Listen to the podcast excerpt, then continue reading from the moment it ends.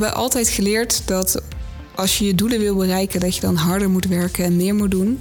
Terwijl ik nu juist ervaar dat wanneer je op zo'n moment achterover leunt, even niks doet en echt luistert naar wat er gaande is, dat het veel effectiever is en het probleem beter oplost.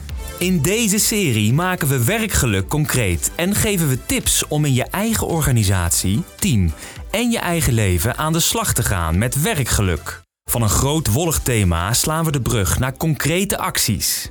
In elke aflevering nodigen we ondernemers en experts uit om hun praktijkervaringen met jou te delen.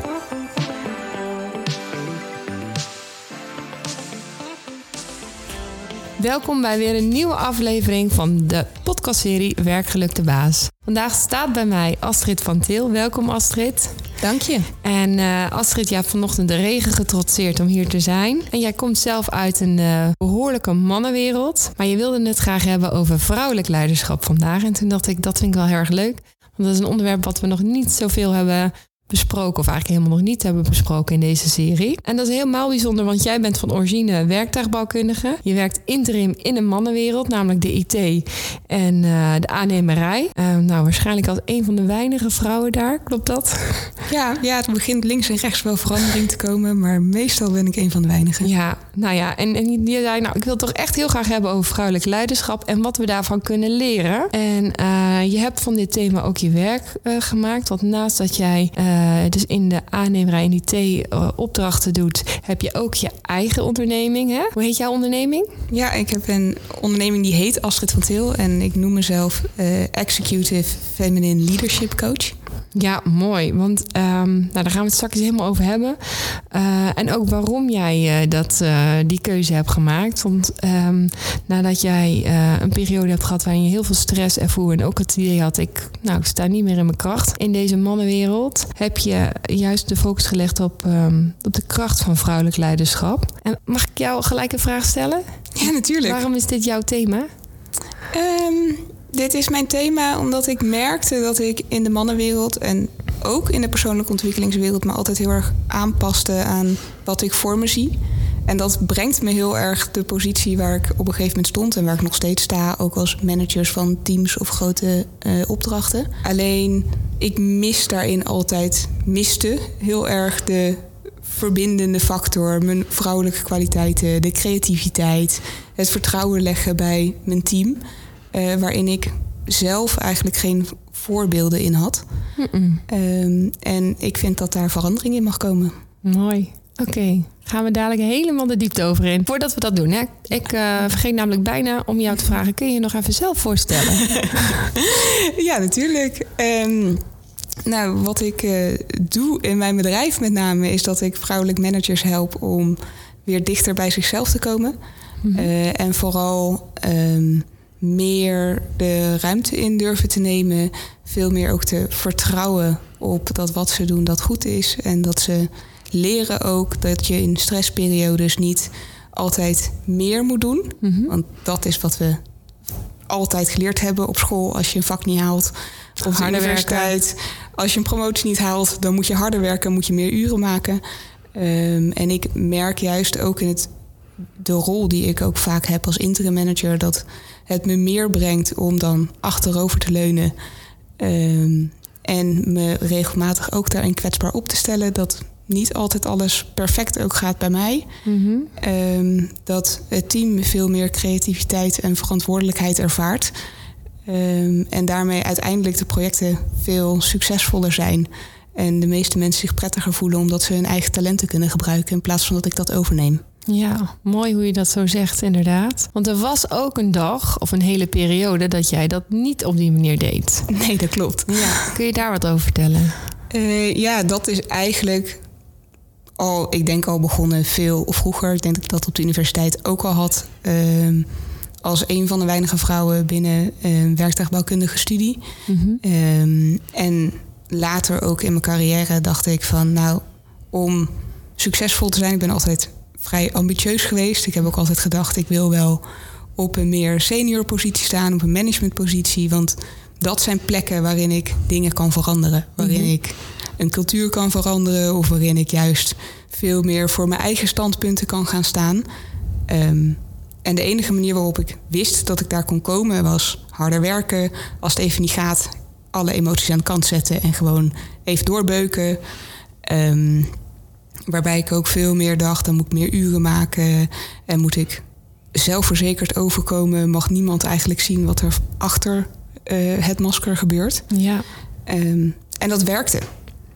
Uh, alleen van binnen werkte het voor mij niet. Want ik was eigenlijk van binnen heel erg bang dat mensen zouden zien dat niet alles perfect ook ging bij mij. Dat mensen zouden zien dat ik fouten zou maken. Dat mensen misschien eh, negatieve ideeën over mij hadden. Ehm, waardoor ik uiteindelijk vastliep, omdat dat er in mijn ogen helemaal niet mocht zijn. Dus eigenlijk alle onzekerheid, alle negatieve gedachten die je had over ja, je eigen functioneren, Ja, die drukte je heel hard weg. Om vooral te laten zien dat het niet waar was. ja, en dat ik altijd met een glimlach rond kon lopen en altijd ehm, ja, kon laten zien dat het goed is. En ik denk ook dat heel veel mensen dat beeld van mij hadden. En daardoor werd het misschien ook wel versterkt. Omdat ik ook dacht, ja, maar dat beeld mag ook niet veranderen. Ik moet altijd de sterke vrouw zijn die eh, de groep meeneemt. Ja. En, en hoe was het toen er met dat moment kwam dat het niet meer lukte? Ja, dat was verschrikkelijk. Ja. Ja, ik ben van de een op de andere dag niet meer naar werk gegaan. En ik heb vrij kort thuis gezeten. Mhm. Dus vaak spreken we dan denk ik niet officieel van een burn-out als je een week of zes thuis zit. Ehm, maar nee, ja, ik kon op dat moment alleen maar van mijn bed naar de bank, naar de waterkoker. Dat was het driehoekje wat ik liep. Ehm, en dat heeft wel ja, een paar weken geduurd.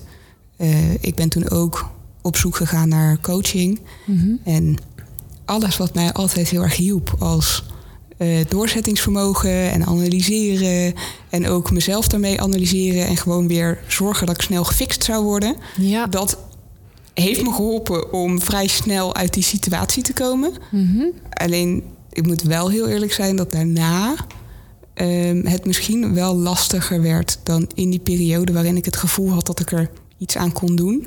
Was toen ik weer gewoon naar werk kon en van daaruit ook eh, zelf meer cursussen ben gaan doen in persoonlijke ontwikkeling en coaching. Dat ik nog meer het gevoel had van, oh nu gaat het goed met mij. Nou mag het ook niet meer weer teruggaan naar wat het was. Is dat ook dat, dat het dus eh, lastiger maakte in die periode daarna? Dat je eigenlijk weer ging varen op die oude gewoontes van hard werken, glimlachen en eh niet zeuren? Ja, en toen merkte ik ook hoe eenzaam dat eigenlijk is. En hoe leeg ik me daarin voelde. En dat ik eigenlijk veel meer verlangen had naar verbinding. Maar door mezelf zo op te stellen, bleef dat juist heel erg uit. En zorgde ik er eigenlijk voor dat mensen mij ook niet mochten zien. Mhm. Ehm, en pas later, en dat is ook van waaruit ik uiteindelijk mijn eigen bedrijf ben begonnen, ehm, dat ik leerde en durfde om contact te maken meer juist met die emotionele laag. Want dat vond ik altijd heel eng. Mhm. En dat is denk ik ook wat ervoor zorgt dat ik altijd heel erg goed kan uitleggen waar dingen vandaan komen. En heel erg mooi een strikje om een probleem kan sturen van oké, dit is het probleem, daar komt het vandaan en eh, nu gaan we weer gewoon door. Hmm. Ehm, toen ik leerde dat dat anders kon en dat daar emoties onder liggen en dat ik eigenlijk prima die emoties kan dragen. ehm, tot dan heb ik me daarin heel erg eenzaam gevoeld. Ja. En pas toen ik dat meer kon, ging ontwikkelen, ehm, zorgde ervoor dat ik de verbinding met mezelf voornamelijk herstelde. Ehm, en daarmee ook in één keer veel makkelijker wel die verbinding kon leggen met de mensen omheen, maar ook met de mensen op de werkvloer. Ja, nou dat, dat, dat je die eenzaamheid noemt, dat, eh, dat triggert me wel. Ik doe natuurlijk heel veel onderzoek naar werkgeluk, maar de tegenhanger daarvan is natuurlijk ook ongelukkig op je werk. En als je kijkt naar de, de cijfers eh, rondom burn-out, die zijn echt schrikbarend hoog. Ehm, als je kijkt naar onderzoek in 2023 of 2022 en 2023 moet ik zeggen. Dan, dan komt eruit dat de helft van alle werkenden momenteel enorme werkdruk ervaart. En dat bijna 1 op 5 tegen een burn-out aanzitten. Van alle werknemers. En ehm, zelfs eh, de laatste cijfers van Maurice de Hond eh, had ik even opgezocht. Eh, en die zegt dat ehm, eh, tussen de 18 en de 34 jaar dat zelfs 1 op 4 jongeren klachten of symptomen van burn-out vertoont. En toen dacht ik, jeetje, een kwart van de jongeren tussen de 18 en de 34 jaar. En dat zijn hele zorgelijke cijfers. Maar als je om je heen kijkt, is iedereen aan het lachen. Ja. en is iedereen vriendelijk en werkt iedereen hard en wordt er een tandje bij gedaan. En uh, hebben we het er vooral ook niet over. En uh, er wordt wel eens gezegd dat het een nieuwe volksziekte is. Maar ja, ik vind het een bijzonder fenomeen. Hoe, wat vind, hoe ervaar jij dat? Ja, ja, ik ervaar dat wel hetzelfde. Ik heb toevallig vorige week met iemand uit mijn team een gesprek gehad hierover. Die behoorlijk tegen de grenzen aanloopt. En zelf ook heel erg zei van ja, maar volgens mij ben ik de enige. Uh, als ik om me heen kijk, precies wat jij zegt, ja, lijkt niemand hier last van te hebben. Dus toen hadden we daar een gesprek over en toen vertelde ik dat ik dat net zo ervaar met momenten. Hm. En dat ik ook met momenten werkdruk ervaar en stress en uh, weer bedenk dat iets op een bepaalde manier moet. Of dat ik plannetjes moet gaan maken en die plannetjes moet gaan uitvoeren terwijl dat helemaal niet bij mij past. Nee. Um, waardoor ik mezelf ook weer extra druk opleg. En op zo'n moment ook ja, niet de gelukkigste werknemer ben of de gelukkigste ondernemer ben. Zeker niet. Is dat dan ook een soort van schaamte wat dan zo eenzaam maakt? En, en waardoor je er niet over wil praten? Ja, ik denk enerzijds schaamte en anderzijds um, ervaar ik ook heel erg dat um, mensen er niet over durven praten. Dus ook mensen die er misschien geen last van hebben. Dus ook de, nou in dit geval misschien de manager van een team, mm. die het spannend vindt om daarover vragen te stellen of daarin er echt voor een ander durft te zijn, zonder alles te gaan helpen. Want ergens mag het soms ook niet in bedrijven dat er hoge burn-out cijfers komen. Dus dan willen we ook liever niet dat het er is. Um, en ja, ik zie ook wel dat mensen het moeilijk vinden om daarover echt een gesprek aan te gaan, omdat ze het ergens misschien niet durven of bang zijn voor het antwoord. Ja, ja. ja, ja. En dat zorgt ervoor dat er nog meer isolement op zo'n onderwerp komt. Ja, dat kan ik me heel goed voorstellen, ja. Want het is natuurlijk ook wel een spannend onderwerp. Vooral als je er zelf geen ervaring mee hebt, dan kan het misschien heel erg uh, ingewikkeld voelen om daar dan uh, goede vragen op te stellen. Ja. Of misschien voelen mensen zich wel verantwoordelijk. Hè? Dat als jij een burn-out hebt en ik ben jouw leidinggevende, is het dan misschien wel mijn schuld. Ja. ja. Heb ik iets verkeerd gedaan? Zou dat? Uh, dat. Of dat ze heel graag het dan willen oplossen voor een ander. Oh ja. Um, en daarvan kreeg ik dan dus, dat heb ik natuurlijk ook heel vaak gehoord, van ja, maar er zijn toch ook leuke dingen? Of ga dan even dit doen? Of kan ik dan even dat van je overnemen? uh, dat is super goed bedoeld. Um, alleen daardoor krijg je nog meer het idee, oh ja, kut, het mag er niet zijn. Ja. Um, Ik moet inderdaad weer gewoon de goede, sterke werknemer zijn. Ja, de quick fix. Ja, en ik denk ook dat daarin, um, ja, als je kijkt naar meer het leiderschap of wat er getoond wordt aan de wereld, dat ook leiders in bedrijven of hoge managers of middenmanagers, maakt eigenlijk niet uit, mensen die een team onder zich hebben, een voorbeeldrol daarin hebben, um, ook heel erg het idee hebben dat onzekerheden of imperfecties er niet mogen zijn, omdat je alleen een bedrijf of een team kan dragen als je sterk en groot bent. Ja, ja. Um, en ik denk juist dat daarin het, ja, bijna het voorbeeld van bovenaf um, er echt voor kan zorgen dat er dingen veranderen. En dat vraagt wel om, ook wel om heel veel moed. Uh, om ja, daarin je gedrag te veranderen, maar ook te veranderen wat je laat zien. Ja. En er oké okay mee te zijn voor jezelf dat ja, misschien niet altijd alles goed is en perfect is. En dat je misschien dus ook wel angsten ervaart. Ja, want die heeft iedereen, hè? Ja. Net alsof dat niet is, maar dat heeft iedereen. Ja. ja. En um, hoe gebruik je eigenlijk de ervaring uit die periode... of eigenlijk hè, alles wat je daarna misschien wel hebt geleerd over jezelf... en hoe jij het liefst wil werken en hoe jij wel in je kracht staat... Ja. om nu je eigen teams uh, aan te sturen... Uh, de mensen die je coacht uh, te helpen? Um, wat ik vooral doe in mijn eigen teams... is dat ik heel erg in gesprek ga met de mensen van joh, hoe werkt het nou eigenlijk voor jou? Mhm. Ik doe nu een heel groot wereldwijd project waarbij ik wereldwijd een applicatie moet uitrollen.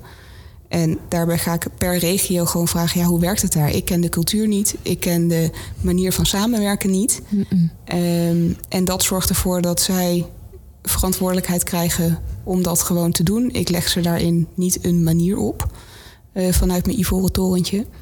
Ehm, en dat zorgt er heel erg voor dat zij echt het superleuk vinden ook om aan dat project te werken.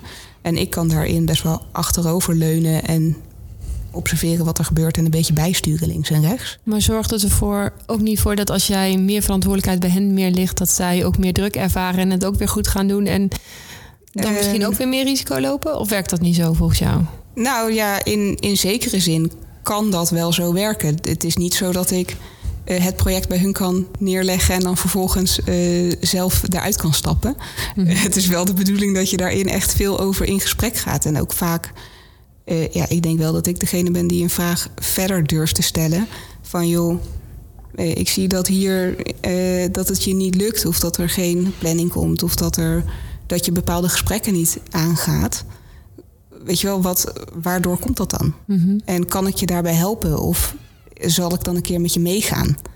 Eh, om op die manier er wel echt voor ze te zijn. Want het is niet de bedoeling dat ze zich dan in één keer alleen voelen op zo'n project. Ja, ja, dus wel de verantwoordelijkheid geven, maar er ook tegelijkertijd zijn. Ja, en ik denk ook dat ik best wel vaak om feedback vraag zelf.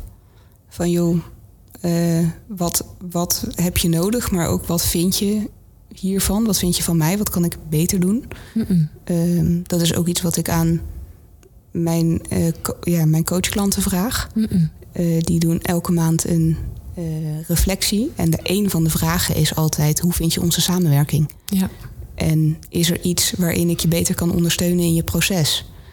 Ehm, dat is soms best wel confronterend om daarin dingen terug te krijgen. Mhm. Eh, en tegelijkertijd denk ik wel dat dat ervoor zorgt ehm, ja, dat, zo, dat ik ze beter kan ondersteunen, maar ook dat er een hele open omgeving ontstaat. Ja, want eerder eh, spraken we elkaar en toen had je het er ook over van, nou ja, heel veel eigenschappen van leidinggevenden zijn heel masculien. We, we dichten leidinggevende de, de mannelijke eigenschappen toe. En eh, als er dan een, een feminine, eh, eh, zeg maar een soort van feminine kant nodig is, dan spreken we ook wel heel vaak over de softe kant van leiderschap. Alsof de softe kant van vrouwen dan niet helemaal lekker past bij leiderschap of zo. Heeft dat ook dan hiermee te maken? Is dat dan ook dit wat jij schaart onder vrouwelijk leiderschap? Of is dat dan toch net weer wat anders of meer?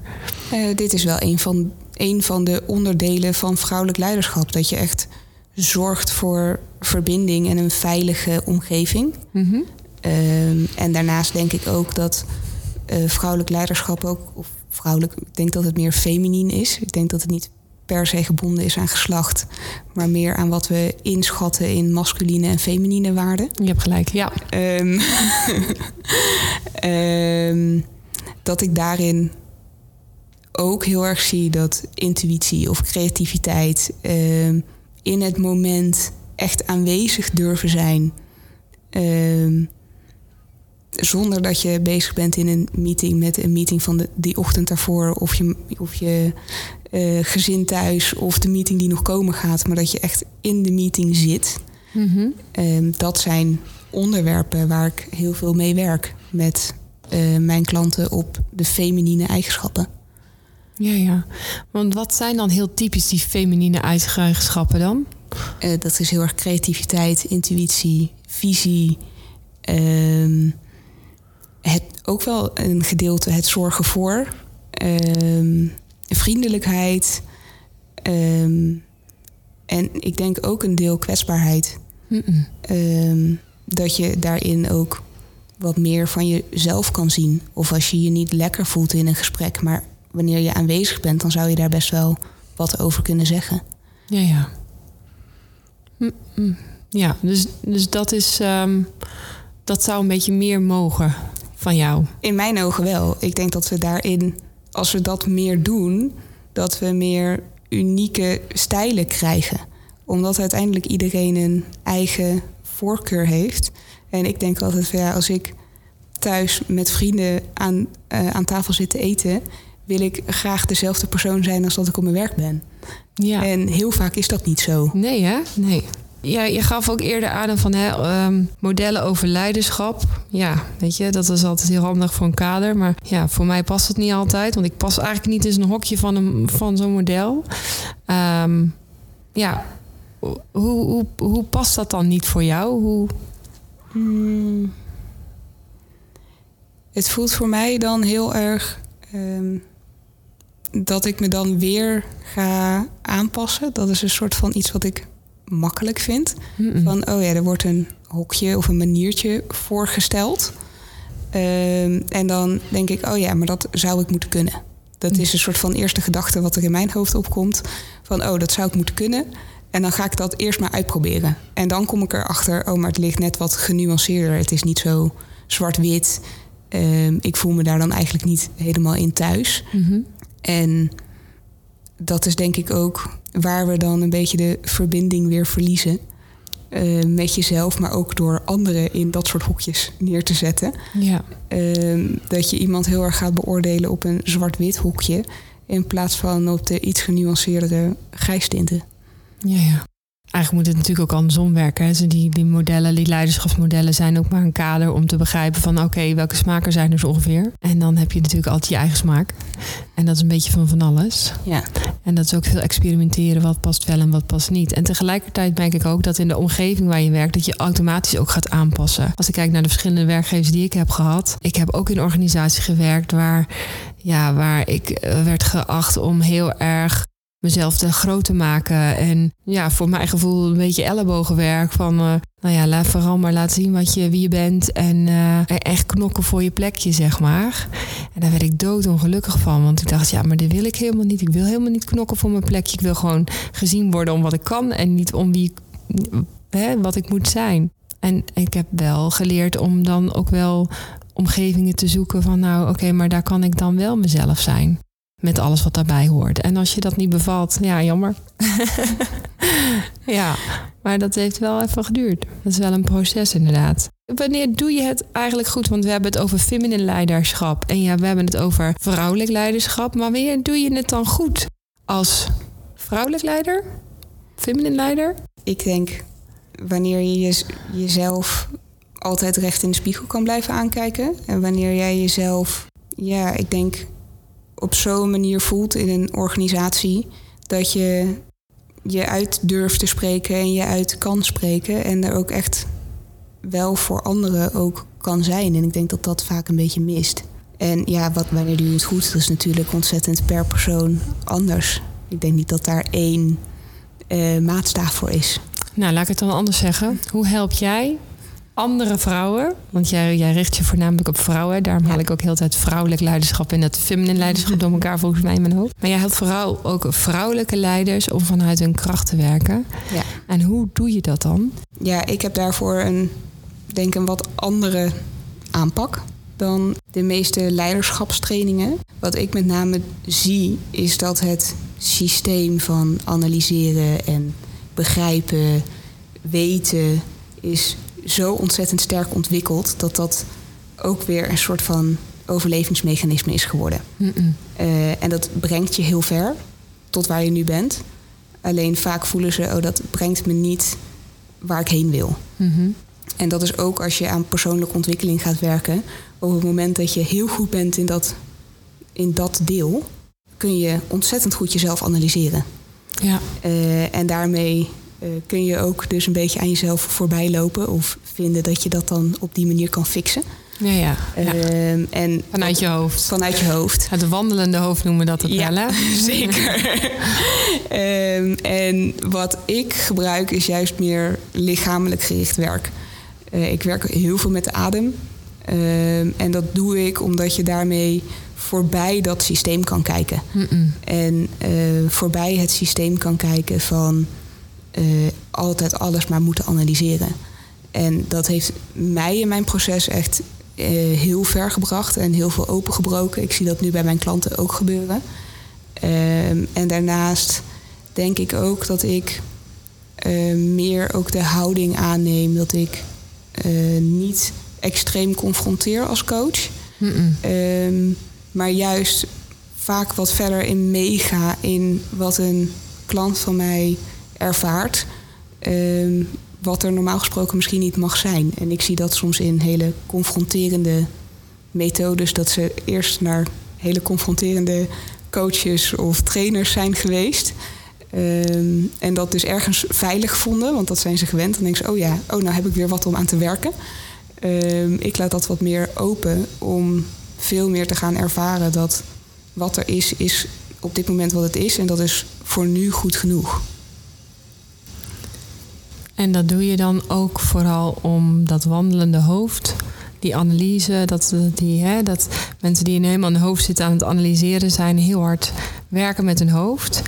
Die dan vergeten dat hun lijf eronder zit. Jij werkt dan juist met dat lijf. Ja, en eh, vooral met het idee dat eh, eigenlijk weet je lijf best wel veel. Mhm. Je lijf geeft ook echt wel heel erg veel aan, waar we niet altijd tijd voor hebben of zin in hebben. Nee. Ehm, en op het moment dat je daar geen tijd of geen zin in hebt, en dat gebeurt al je hele leven, zegt je lijf: Oké, dat is goed, ik heb wel ergens een vakje.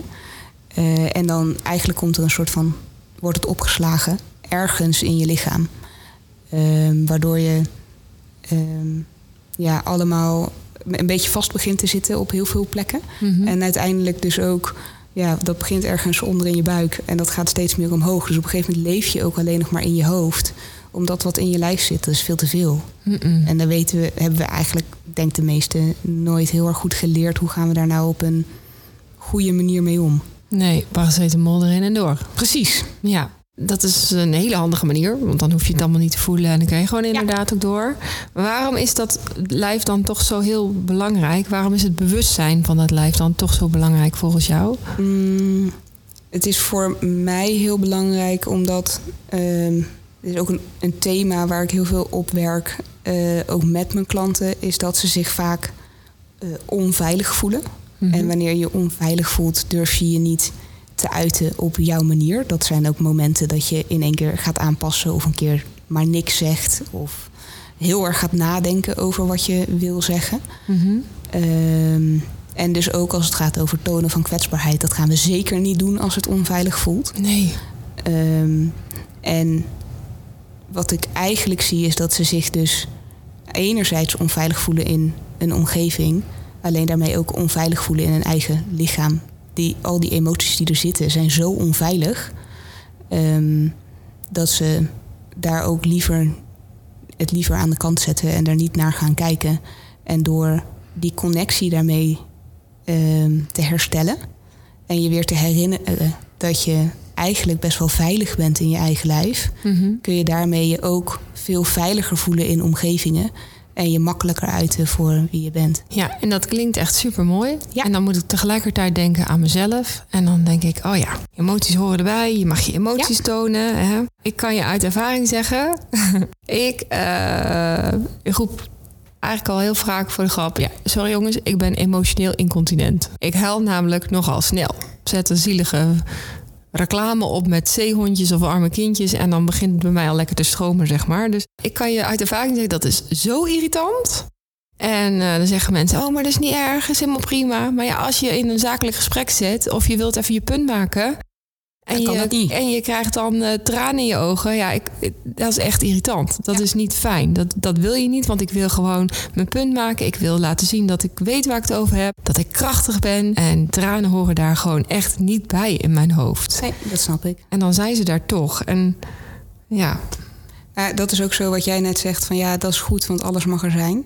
Ik weet niet of ik het daar per se mee eens ben. nee hè? Nee, in dat soort situaties niet. Dat is gewoon onhandig. Ja, super onhandig. Ja. Ja.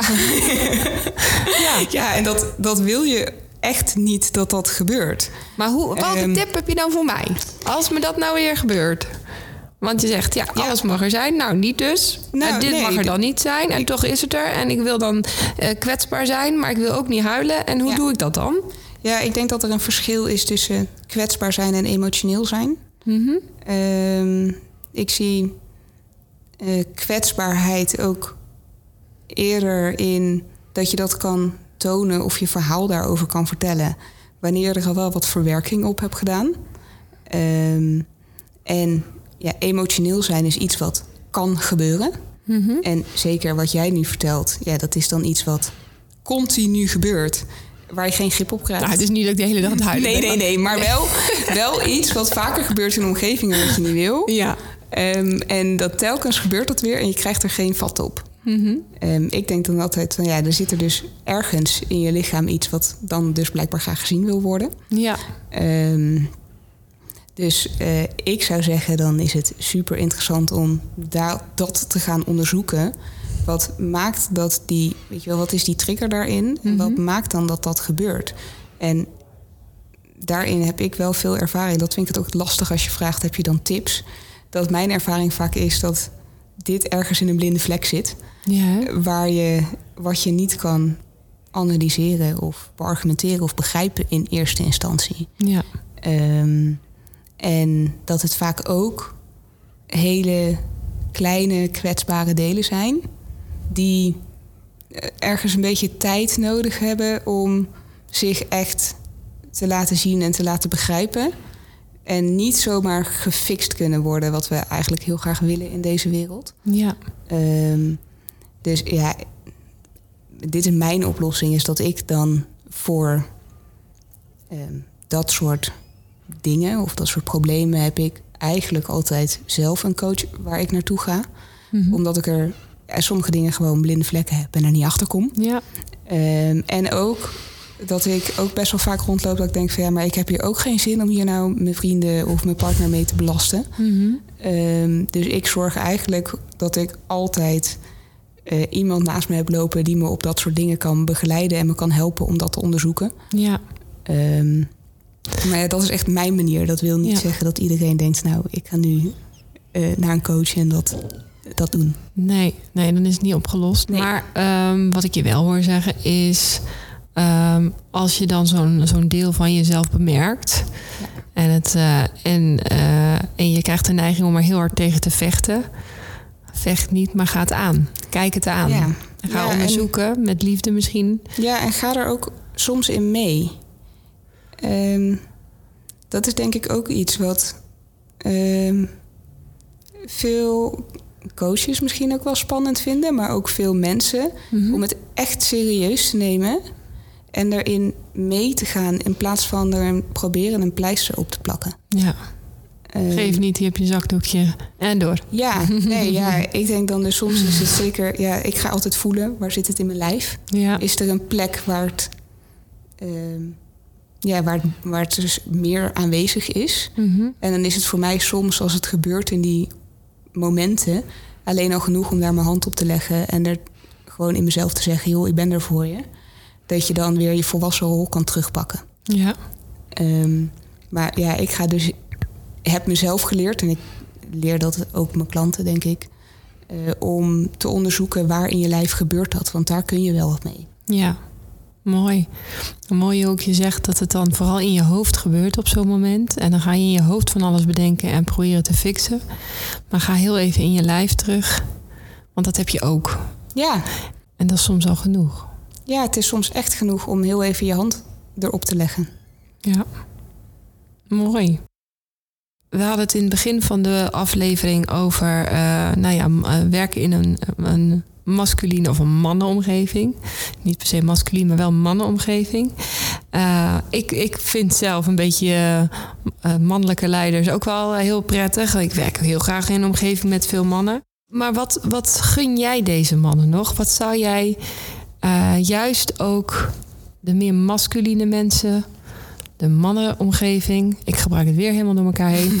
Ehm, maar wat, wat, wat, wat vult het feminien leiderschap aan in zo'n omgeving? Ja, wat ik vooral iedereen gun, is dat ze volledig zichzelf kunnen zijn.